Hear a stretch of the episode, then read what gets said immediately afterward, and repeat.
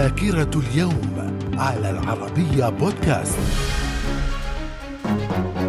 أهلا بكم إلى ذاكرة اليوم العاشر من سبتمبر ففي العام 1844 توقيع معاهدة طنجة التي أنهت الحرب الفرنسية ضد مراكش. في العام 1937 انعقاد مؤتمر ليون لبحث القرصنة في البحر الأبيض المتوسط أثناء الحرب الأهلية الإسبانية. وفي العام 1940 الطائرات الألمانية تقصف قصر باكنغهام مقر مقر ملك المملكة المتحدة في إطار القصف المتبادل بين ألمانيا وبريطانيا أثناء الحرب العالمية الثانية. من الذاكرة. ومن ذاكرة العاشر من سبتمبر في العام 1961 القوات العربية المشتركة المشكلة بقرار من جامعة الدول العربية تصل إلى الكويت وذلك على خلفية الأزمة بين الكويت والعراق. في العام 1973 مؤتمر قمة دول المواجهة ينعقد في القاهرة لبحث دور الجبهة الشرقية في المعركة القادمة. وفي العام 1990 إيران توافق على استئناف العلاقات الدبلوماسية مع العراق بعد قطيعة استمرت نحو 11 سنة منذ بداية الحرب العراقية الإيرانية عام 80